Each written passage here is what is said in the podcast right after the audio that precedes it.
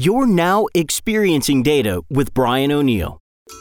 Experiencing Data explores how product managers, analytics leaders, data scientists, and executives are looking at design and user experience as a way to make their custom enterprise data products and analytics applications more useful, usable, and valuable. And now, here's your host, the founder and principal of Designing for Analytics, Brian O'Neill. Whether you're working in a technical product or you're working in an internal analytics capacity or data science capacity, my guest today, I think, is going to shed some light for you on how design and user experience can help turn data and insights into action and valuable services. John is the VP of product at Cloud Health, and I thought this episode would be interesting for two reasons. One, because when you're managing cloud infrastructure, there is a lot of data flying around, and insights need to be derived from this information and Cloud Health wouldn't have a business if they weren't able to create a useful product out of all of this information regarding cloud. And secondly, because I know many of the uh, internal analytics leaders and data scientists, perhaps listening to this show, are probably using on prem storage, compute, as well as cloud. And so I thought this was kind of a, a double header, so to speak, or a two for one to get some uh, insights into how John is making his cloud product useful and as well as the processes he's using to make make his product indispensable. So here's my conversation with John Purcell, the VP of Product at Cloud Health. Welcome back to Experiencing Data. Um, today, I'm, I'm happy to have John Purcell on the line, who is the uh, VP of Product over at Cloud Health. Um, John, are you there? I am, Brian. Great. Uh, well, welcome uh, to the show, and I'm really excited to talk to you a little bit about what you guys are doing with uh, data products and cloud stuff and everyone's talking about cloud and moving their hardware into the the ether. It's how, good to be with you. Yeah how, how are things uh, going over there? And, and can you tell our audience a little bit about uh, what, what you're up to uh, in terms of uh, creating useful products about cloud health? Yeah, well, it's uh, it's a fascinating time here at Cloud Health. Uh, I just just a, by way of intro, you know, Cloud Health has been around since late 2012 and really 2013 is sort of when we broke on broke into the marketplace and and really we're focused on you know companies that are either you know launching their own applications and services directly in the public cloud or are going through some sort of a transition or transformation and moving moving work from private data centers into the public cloud for various reasons. And so you know our primary focus as a product and a platform is is to help companies do that well uh, and make sure that when they are operating and and uh, you know running their applications and services in the cloud that they're doing it, it, it you know efficiently effectively securely uh, you know and optimally so to speak. So so the core platform that cloud health has built up over the years uh, supports a number of different use cases around you know analyzing the data flowing out of that uh, to make sure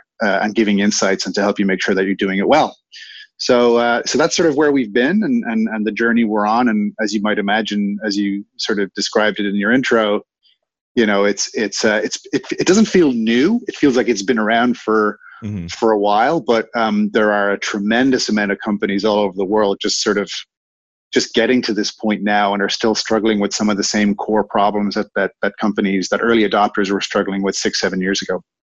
Yeah i, I actually happen to know I know an independent consultant whose whole he's turned his whole focus of his practice into into simply helping companies with their reducing their AWS spend. Like that's how niche it.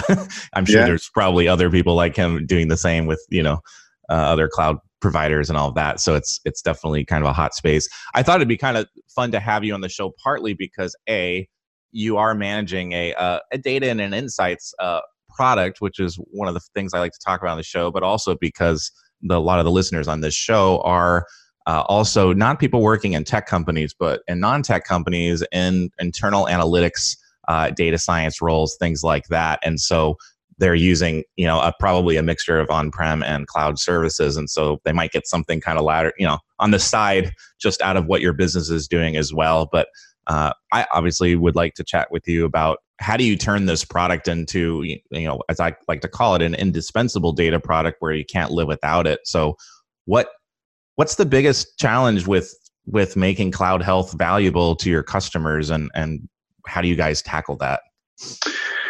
Yeah that's Uh, I think that's you know some that directly or some form of that question or some derivative of that question is really what we what we spend a lot of our time doing on a day-to-day basis as a product group and as a you know as a, as a product design function I would sort of break it down in two ways, and this is not necessarily a new problem in terms of how to attack this uh, as a as a product company, uh, but it just ha- it just happens that the focus area, the paradigm has shifted as as as focus has shifted to the cloud, and the problem has has I think become you know more complex. I think the way the way we if I could if I could sort of set set the table by um, you know sort of capturing it this way, we we consider the the the movement to public cloud and the emergence and and and growth in public cloud as as perhaps the most disruptive tech innovation that's happened in the IT industry maybe ever right? Um, certainly since the early days of, of personal computing or, or just computing period.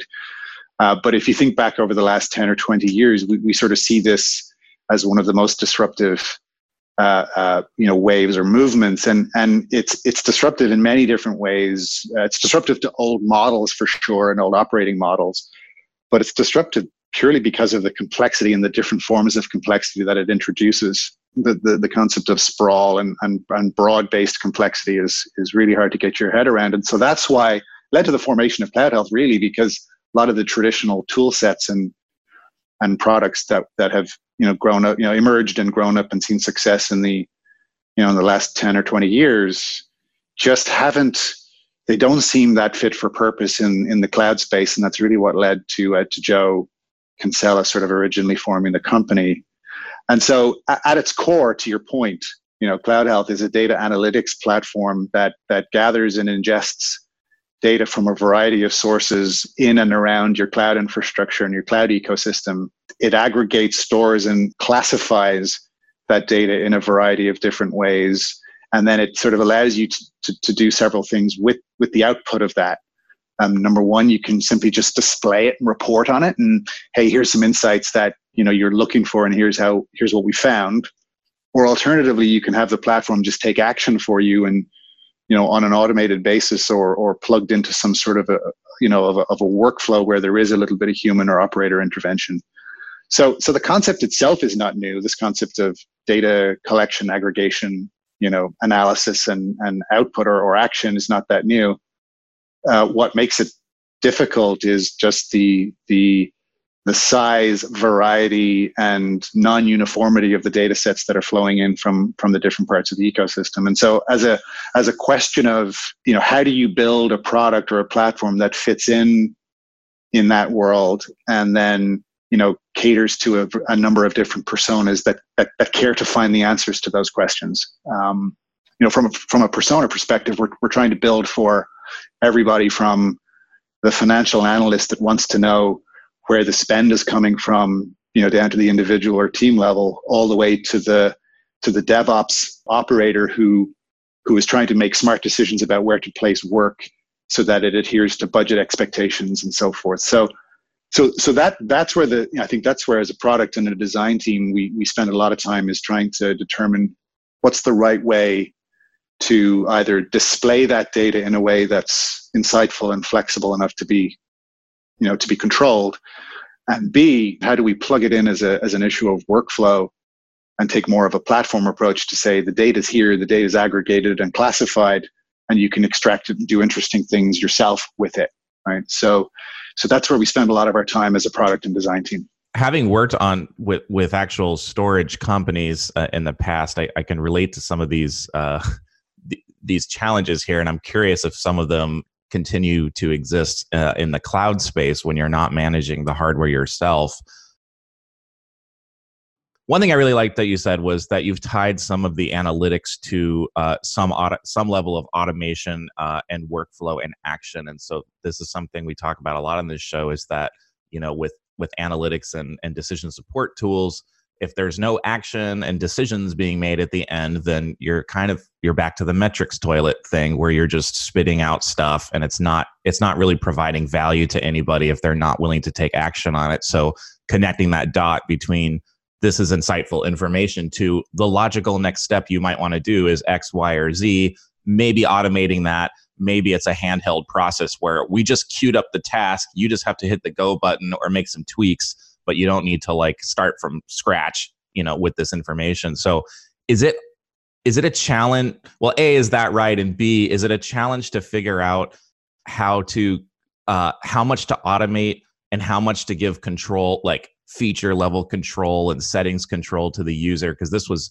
uh, in the on-prem storage world, that was always a challenge. That that flexibility versus automation and quote simplicity. Some some DevOps, some IT people don't like the system taking action without them being involved because they don't trust that any product would be smart enough to make all the right decisions and they don't want apps coming down and like so can you talk about that flexibility uh, versus automation piece? Is that does that sound like a familiar pain or is that not so much how it is now for you? No it's it's uh it resonates to a significant degree uh, brian. It really does you know and, and i think the um sort of change or the or the the the new components of that challenge really flow from the fact that you know the, the beauty of the cloud or, or, or the public cloud and the, the, sort of the the contract that we enter into in the pub when, when we choose to consume you know or place work in the public cloud is that when i need more you'll give me more right? So when i need more compute you'll give me more compute. If i need more memory or storage you'll give that to me and i can have that in a matter of seconds right? And that's always been the promise of the public cloud. It, you know companies companies don't transition to public cloud consumption because it's more cost effective right? It's it's just a fallacy i think that's that's that has formed at times or in certain pockets of the market. It's not necessarily cheaper to do it in the public cloud. It, it can offer flexibility and it can offer agility and acceleration and you know your ability to respond more more readily to competitive and market threats. Our market pre- um, uh, dynamics is is really i think what the public ca- uh, cloud uh, brings, and it also offloads this notion of if I don't if I don't have to manage my infrastructure, um, I'm certainly not managing the hardware, but but but this this idea that the management burden goes down just because I'm in the I'm in the cloud is is also not true, right? So so that complexity uh, remains. So so all of this sort of contributes to a an environment that is rapidly changing and changing faster than infrastructure really ever changed, right? If if we think about the way you know compute memory and storage was provisioned 15 years ago we are dealing with the old days of the sort of the hardware requisition form and the long lead times with IT. And I had to think when I'm capacity planning, I had to really be sure that I give myself enough headroom because once it's purchased and it's provisioned, then you know it's sort of fixed for for a longer period of time, whether that's months, quarters, or some in some cases even years the, the issue with the cloud is I can get in now, dip my toe in the water, and then tomorrow I can expand. The next day I can expand, and before I know it, I can I can be using 25 different services, you know, uh, from from AWS, for example, and consuming them to a large degree and incurring cost in various different ways that I hadn't been before. And that's all, by the way, decentralized, right? That's that's distributed across an organization. So you can see now where the sort of the the dimensions of movement, right, or, or the or the dimensions of change just uh, just scale up quite dramatically. And so, you know, back to your sort of your your original point, connecting data uh, uh, analysis to insight, that's what we're looking for. The problem is that the core data sets are changing so quickly, and they're, you know, they're um, they're not uniform, right, and they're not fixed.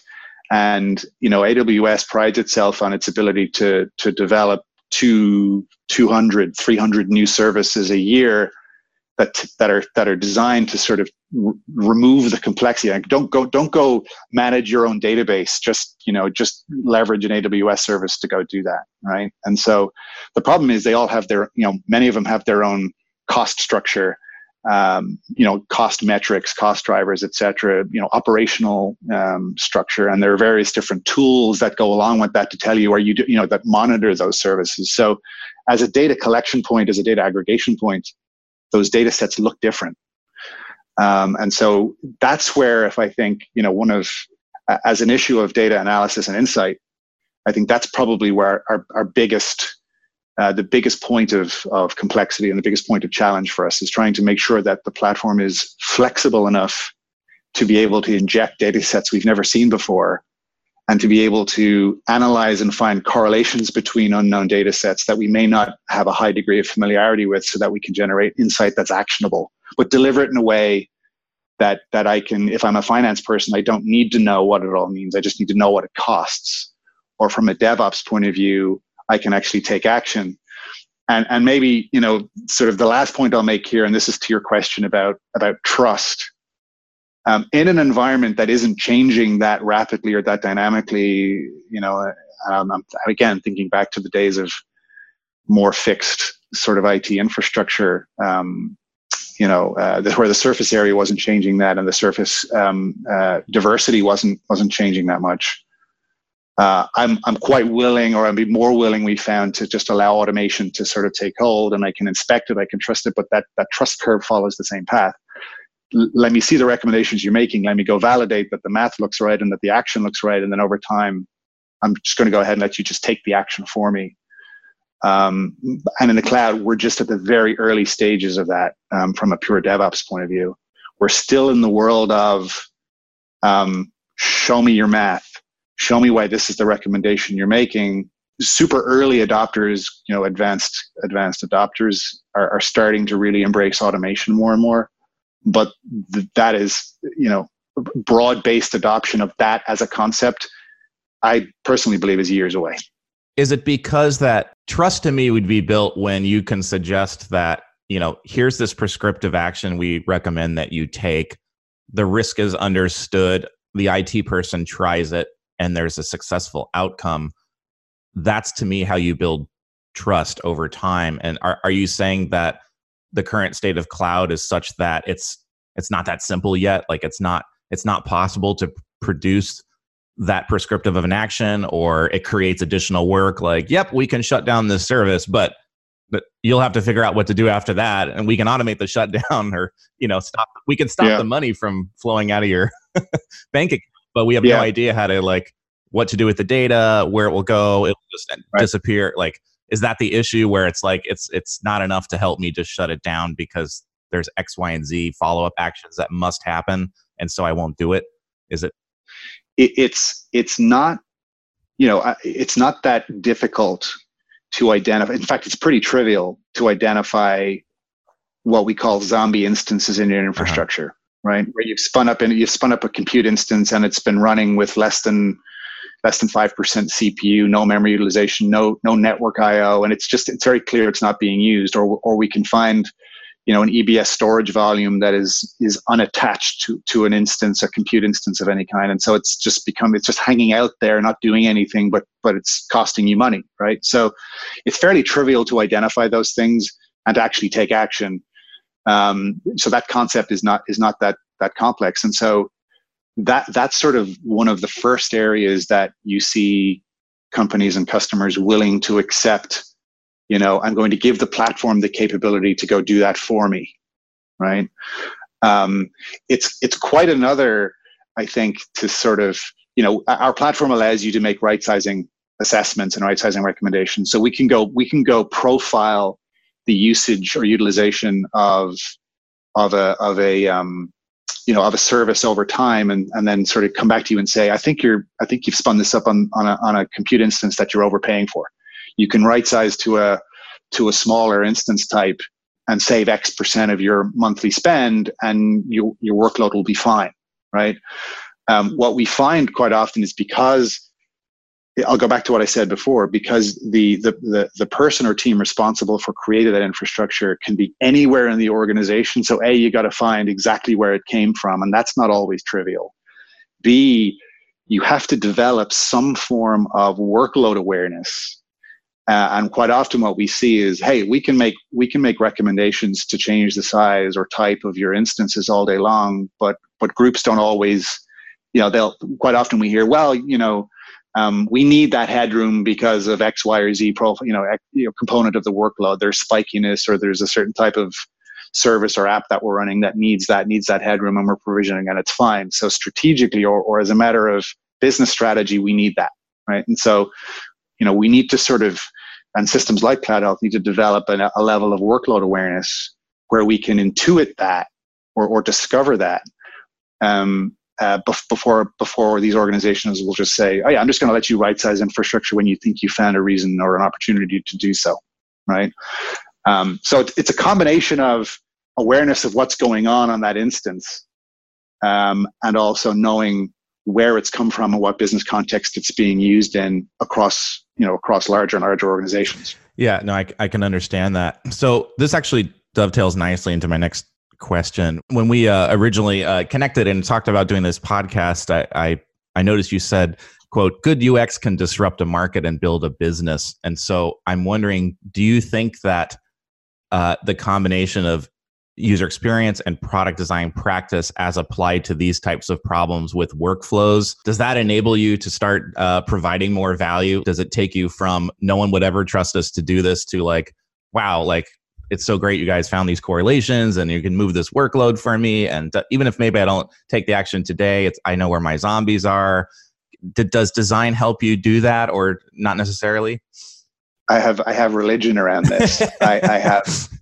so to speak, right? Me too. Yeah. um, yeah, yeah. I, so yes, the short answer is yes, um, profoundly yes. If you think about, as I sort of was describing earlier, you know, cloud health is is both you know in, terms of in terms of what the user or the consumer of the of the of the of the you know the, the, the user of the platform would you know um, from their point of view cloud health is both a data presentation um, uh, product as well as an analytics and a, and a, and a, a sort of data ingestion and, and, and export sort of sort of engine. And so, in my opinion, I think um, you know I think it's it's a little primitive to assume that UX is only applicable to the part that you can see above the waterline, and and it's it's the function that that determines what colors the bar charts should be, right? Right, and and how big and, how big the font should be. To me, the trap the trap you fall into is is assuming that that's what superior and, and advanced UX is. And in my opinion, it just you know I'm not saying anything revolutionary here to the certainly to the UX experts in your audience, but you really have to think about, and we try to think about the ways in which advanced you, know UX concepts, whether that be user research, workflow research, and assessment, the connection between different stages, different functions, different areas of functionality in the product are stitched together to support a workflow or a use case.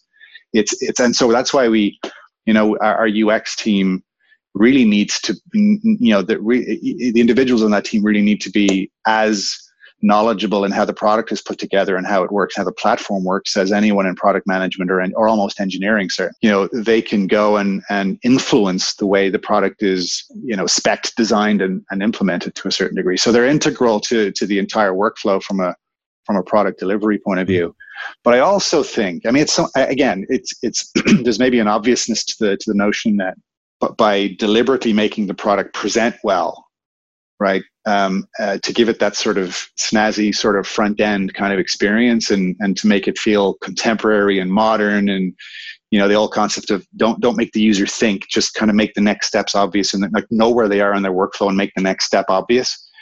Um, you know that's a, that's something we try to do certainly a lot of but i also think there's a way to apply ux thinking into into into the sort of I'll, I'll call it the platform side of this value proposition. So if you think about you know, um, interacting with and driving a platform programmatically via API, for example, or programming against um, against the platform and the data sets. I personally think UX has a role to play there if you look at it as, you know, look at it as a developer experience and and and the way you, the sort of environment you build them, you build up around them to allow them to go do that, to go experiment, um, whether it's things like the way we publish API documentation, the way we let you know developers try different parts of of it, you know diff- different interactions with the platform programmatically. To me, I think UX is just as applicable there. So it's what we're trying to do, and we're not experts, of course, but you know we have a a what I think is a hugely talented, immensely talented UX organization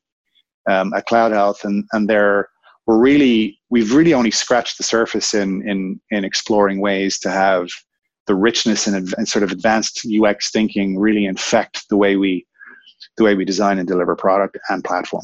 I, I think the distinction you made between what I would call user interface design, which is the kind of the surface layer, buttons, fonts, colors, all that stuff, very important. Um, this often gets conflated in the world of analytics as being quote design. Like designing for analytics equals data visualization and user interface design. Mm-hmm. And uh, as I think our audience is hearing from from John here, it goes it goes much beyond that. And yes, it can get into something like how do you design a great experience around API documentation? Where's the demo code? Where, how do I run the demo? Like all of that uh, can definitely uh, be designed. I, I, actually just read a great article from uh, Cassie. Uh, I think it's uh, Kozyrkov is how she pronounces her last name, the chief decision scientist for Google, and she talked about how uh, I believe they were working on the TensorFlow uh, user interface, and they brought in user experience design to help with that. And her article was about the combination of like data scientists working with UX on a product, a technical product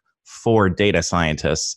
The point being, you can you can design better experiences around engineering products uh, that may not necessarily have what we think of as like a very colorful GUI or an analytics GUI. It's not a data product or whatever. There's definitely an experience that can be uh, uh, imagined with the right stakeholders, the right subject matter people in the room. Um, that's very much what design is about is kind of connecting like real IT people that do this action all the time. And what is the finance person's interest in this?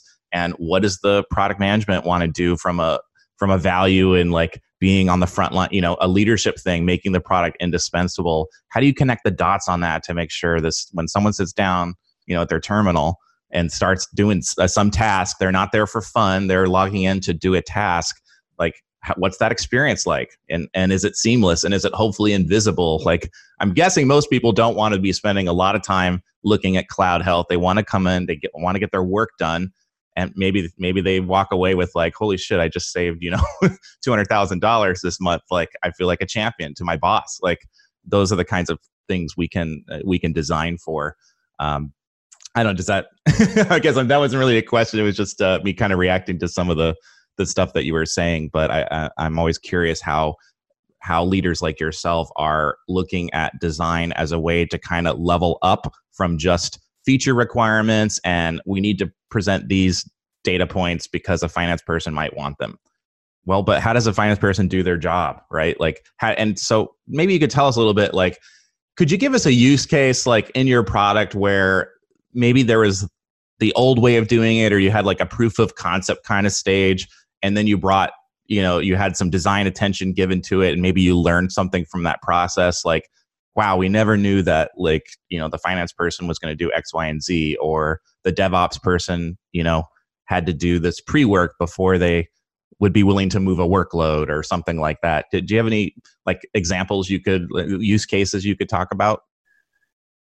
Yeah. So again, you know, as as you've, as you've said a couple of times, there's so much to unpack here, and it's it's something I just you know I have this I don't know, uh, you know, some people would call it maniacal sort of point of view around this, and and it's not just from cloud health, by the way. I've sort of I've learned it over the years, and I've observed how you know that the kind of value that UX can bring to the table uh, at every stage of the of a of a product's lifecycle, every stage of a workflow, and have it avoid just being that oh we need a wireframe that's going to guide us as to what this should look like when it ships right? It's it's it's such a primitive, you know, um, old out, in my opinion, dramatically outdated point of view when it, you know, when you start to think about the concept of design and you, and then certainly UX design. And so, let me attack the question this way. My, my core philosophy around this is that you need UX at the table early and at every step along the way as you're contemplating product delivery and and I when I say early, I mean all the way sort of upstream at whether whether you know we would call it at the strategic phase, at the, at the identification of what you want to go tackle next. And the UX the UX purist would tell you, yeah, of course you would do that because UX has got a, a significant user research, pain research sort of component to it. And again, I think, but but I think that sort of flows through uh, flows through every stage of the workflow. And so what we try to you know what we try to execute here or what we've been trying to execute here is what, what I would call sort of pragmatic user experience design.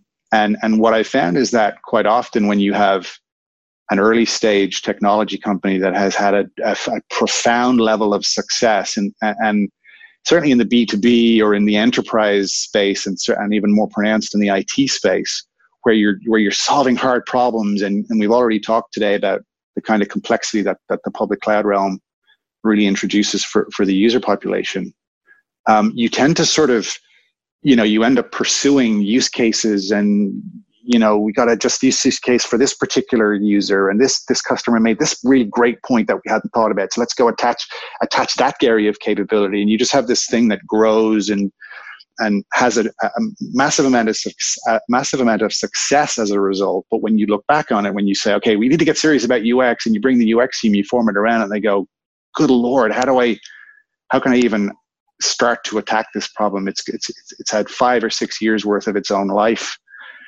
um, you know, before I can get to it. And so, uh, I think we, you you know, you and I talked uh, before, Brian, about I had been looking for a leader, a senior level accomplished UX leader to come join the team here and really start attacking that problem. And so I, I, I tried to approach it through this idea, uh, as I mentioned, of, of pragmatic UX. And, and the idea here is, you know, we have, for better or worse, we have a set of processes, we have a set of, you know, uh, techniques that we're already using and have been using for a while to do pain discovery, to do requirement generation, spec generation, um, product implementation, et cetera, et cetera, all the way out to sort of shipping to, to you know to production. Uh, and that's happening at a, at a high rate of velocity, high you know very fast cycle times. And so, what it was important to me to go find the right UX um, experience leader who could come in, observe how the machine works today, and then sort of retrofit best practices to that machine, and that's the pragmatic component of it. Um, it's it's it's a it's a it's a difficult pitch or a difficult sell to to join a company that's in that mode, and then try to just change change the workflow, change the change the pipeline, change the way design is done fundamentally and academically from an academic point of view. And so the pragmatic point of view is look, consider this a two to three year mission, right? And by the end of it, you'll you know we'll look back and say, gosh, we transformed the way the way design interacts with every single stage of the workflow. But for now, let's find the places where we can influence those things. Uh, and my argument is that there are there are points all the way along that workflow, all the way along that uh, software lifecycle that UX can influence. And so, if I were to distill or sort of summarize all of that, I personally believe that UX needs to be at, at the table whenever we're talking about product strategy, you know, pain identification, persona awareness, and who are we building for, uh, all the way through to you know what should the how should the product approach solving this problem? What should the product be capable of in order to solve this problem? All the way out to user validation, um, and uh, you know, glad to say we have the right team and we have the right leader. I think to do that, um, and I'm I'm sort of thrilled to to see that come to life. I'm I'm happy that you guys uh, have found that, and I think I think this what you talk about. So so I, I, think a lot of our audience are are, are not necessarily UX experts. Most of them, I, I think, are not designers at all. So for those that that aren't listening to this, it's it's no different than right now. You know, I, I hear frequently in my conversations with clients and just people in the industry data there's a lot of data scientists for example who just want to use the latest models and they want to work on model quality and predictive accurateness and all these kinds of things but they're not thinking about like oh how is someone going to use this model to make a decision? And will there be some business value created at the end? It's no different than than there are definitely designers out there who want to like quote do the process exactly as it's supposed to be done like textbook the way it was taught and when i got my master's in human computer interaction or whatever. And the reality is different right? You as you said you have a machine that's going and it's probably not going to stop because someone has a theory about how it might be better so typically my thing is you come in and you look for places to make small wins and eventually you're going to be like this designers can become that that that skill set is like a glue that kind of just seeps into everything and it, the next thing you know it's kind of all over the place and it's fully integrated and it, it doesn't necessarily mean starting with this massive new way of doing things. It's something you can kind of slot in uh, to make change uh, happen in, in positive ways but part of that is is finding the right people and it sounds like you've you've done that which is great.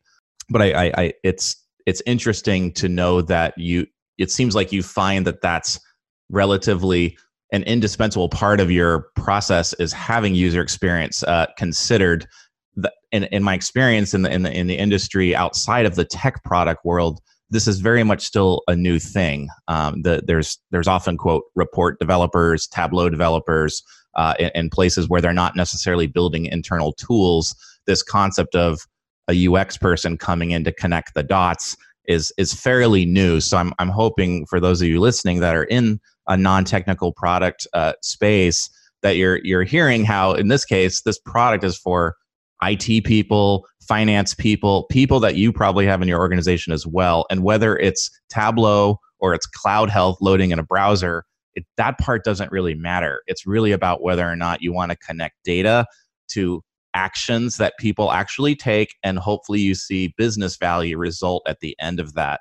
That's really what the design piece is about, at least from my perspective. It, it, it is, Brian. And I think if, if I were to sort of just for a moment, you know, um, you know, I'll take liberties here and just talk a little bit about kind of the, the vision, you know, that, that we're trying to sort of pursue here. We see, we see a future um, that not too far off where uh, absolutely bona fide non-technical people right or people who are not necessarily in in tech roles whether they be um, I mean, let's let's just simplify it and call it, you know, the, the person who's running a line of business, right? Whether that's a GM or a, you know, a, a, some sort of business op, you know, some sort of business operations role, where you can abstract. I mean, the path we're on is one where we will absolutely have to abstract away all of the complexity associated with running and operating infrastructure, and abstract that away from the person who just cares about attracting users converting users from trial to, to, to commercial arrangements, delivering value, delivering use cases, and doing all of that while adhering to some sort of strategic operating plan where profitability or growth or top line, bottom line, et cetera, is important. And so the, the, the, the world we see as we look out is one where all of the complexity associated with data aggregation, big data analysis, um, insight generation, automated action taking, reporting, that's all just abstracted away. And then the line of business leader can say, here's the strategy I'm trying to execute with this application or this service. Just take care of it. Right. And and the the the sort of growth and complexity that we talked about very early um, in the session today is to me you know that's perpetual to some degree that is just going to continue to grow and continuing to to to gain momentum far beyond any human's capacity to imagine it, to manage it and that sits at the core of of this platform vision, the only way, in my opinion, or certainly core to the way we will um, we will be able to deliver on that vision to to businesses is to make sure that um, I don't need a line of business leader to have a, uh, to have an advanced degree in computing or an advanced degree in data analysis or know how to you know you know has has walked a mile in the shoes of a DevOps professional we, we shouldn't need that to be able to make these kinds of decisions. And UX is such a profound way to make, to, to make that possible. I think that's a, it's a great closing thought here, and uh, we're we're getting up on our time. But uh, is is is there any? I, just two last questions for you. Um, is there a single takeaway you would give to an audience here? That's again, we, we do have a mix of probably some technical uh, tech products, uh, product management leaders, uh, but we also have our internal analytics practitioners and uh, you know CDO, CXO, uh, those types of people, data scientists. Is there any uh, closing advice, like if there was one thing that they could do to make their services uh, better that you might recommend? You know, one of the things I mentioned earlier is is how the, the world of, of, of cloud adoption or, or placing workloads in you know multiple clouds where at the end of the day in a, you know in the near future you won't care where it goes so long as it supports the strategy you're trying to execute. If if that's the backdrop that that we're sort of operating against then it's worth noting that there are very very few companies in the world today. You know probably less than 5% would be my guess that are doing this you know what we might consider right right? Or certainly who are who are you know advanced in their way of execution and and sort of start to look like or starting to model that kind of behavior. Right? We have we have this concept we use in our in our you know in our in our customer interactions that we call our maturity curve and it just represents the stages that a, a company might go through in its adoption of public cloud and and and the vision i described sort of sits all the way to the top right And there are very, very few companies who are there. And so it's messy, it's ugly, it's awkward. We spend a lot of money. Companies spend a lot of money, sometimes by mistake. And and you know, as much as you think you've tuned this thing, the landscape is changing so quickly. What you think you've got right today will be out of date tomorrow or next week. And so, as a sort of a thought or a, you know, my guidance would be, you know, um, don't sweat that. Right? You've you've got to just accept the fact that nobody's really doing it right or really nailing it. Everybody's trying to figure this out together, and and you know just ask. And we, we think we're in a good position to help companies figure that out. Um, you know, uh, but but but equally, companies can learn from each other. But the first thing to acknowledge is that we're not that far behind. Right? You're not that far behind, no matter where you think you are. Well, I think that's good. We kind of have this whole theme of like, you know, theory versus practical, right? In, in this this episode. So I think that's a great closing note that, you know, it's very much about the journey and the process uh, as much as getting to some theoretical perfection. so exactly. Yeah. Well, great. Um, can you tell us, uh, tell our listeners where they can find you? Are you uh, LinkedIn, Twitter, any type of uh, place if someone wanted to get in touch with you to learn more? Uh, yeah, so I'm on LinkedIn, of course, okay. uh, John Purcell. Uh, uh I'm on Twitter at Purcell Outdoors. Okay. Um, various other places, but those are the, probably the two primary places you'll find me. Great. Well, I will definitely add those to the show links. And uh, man, John, it's been great to talk to you uh, here about cloud and, and product design and user experience today, and and making data accessible and insightful. So thanks for coming on the show. Oh, it's great to be here, Brian, and, and thanks for your time and, and uh, enjoy the conversation. Great. All right. Well, cheers. We hope you enjoyed this episode of Experiencing Data with Brian O'Neill. If you did enjoy it, please consider sharing it with the hashtag Experiencing Data. To get future podcast updates or to subscribe to Brian's mailing list, where he shares his insights on designing valuable enterprise data products and applications, visit designingforanalytics.com slash podcast.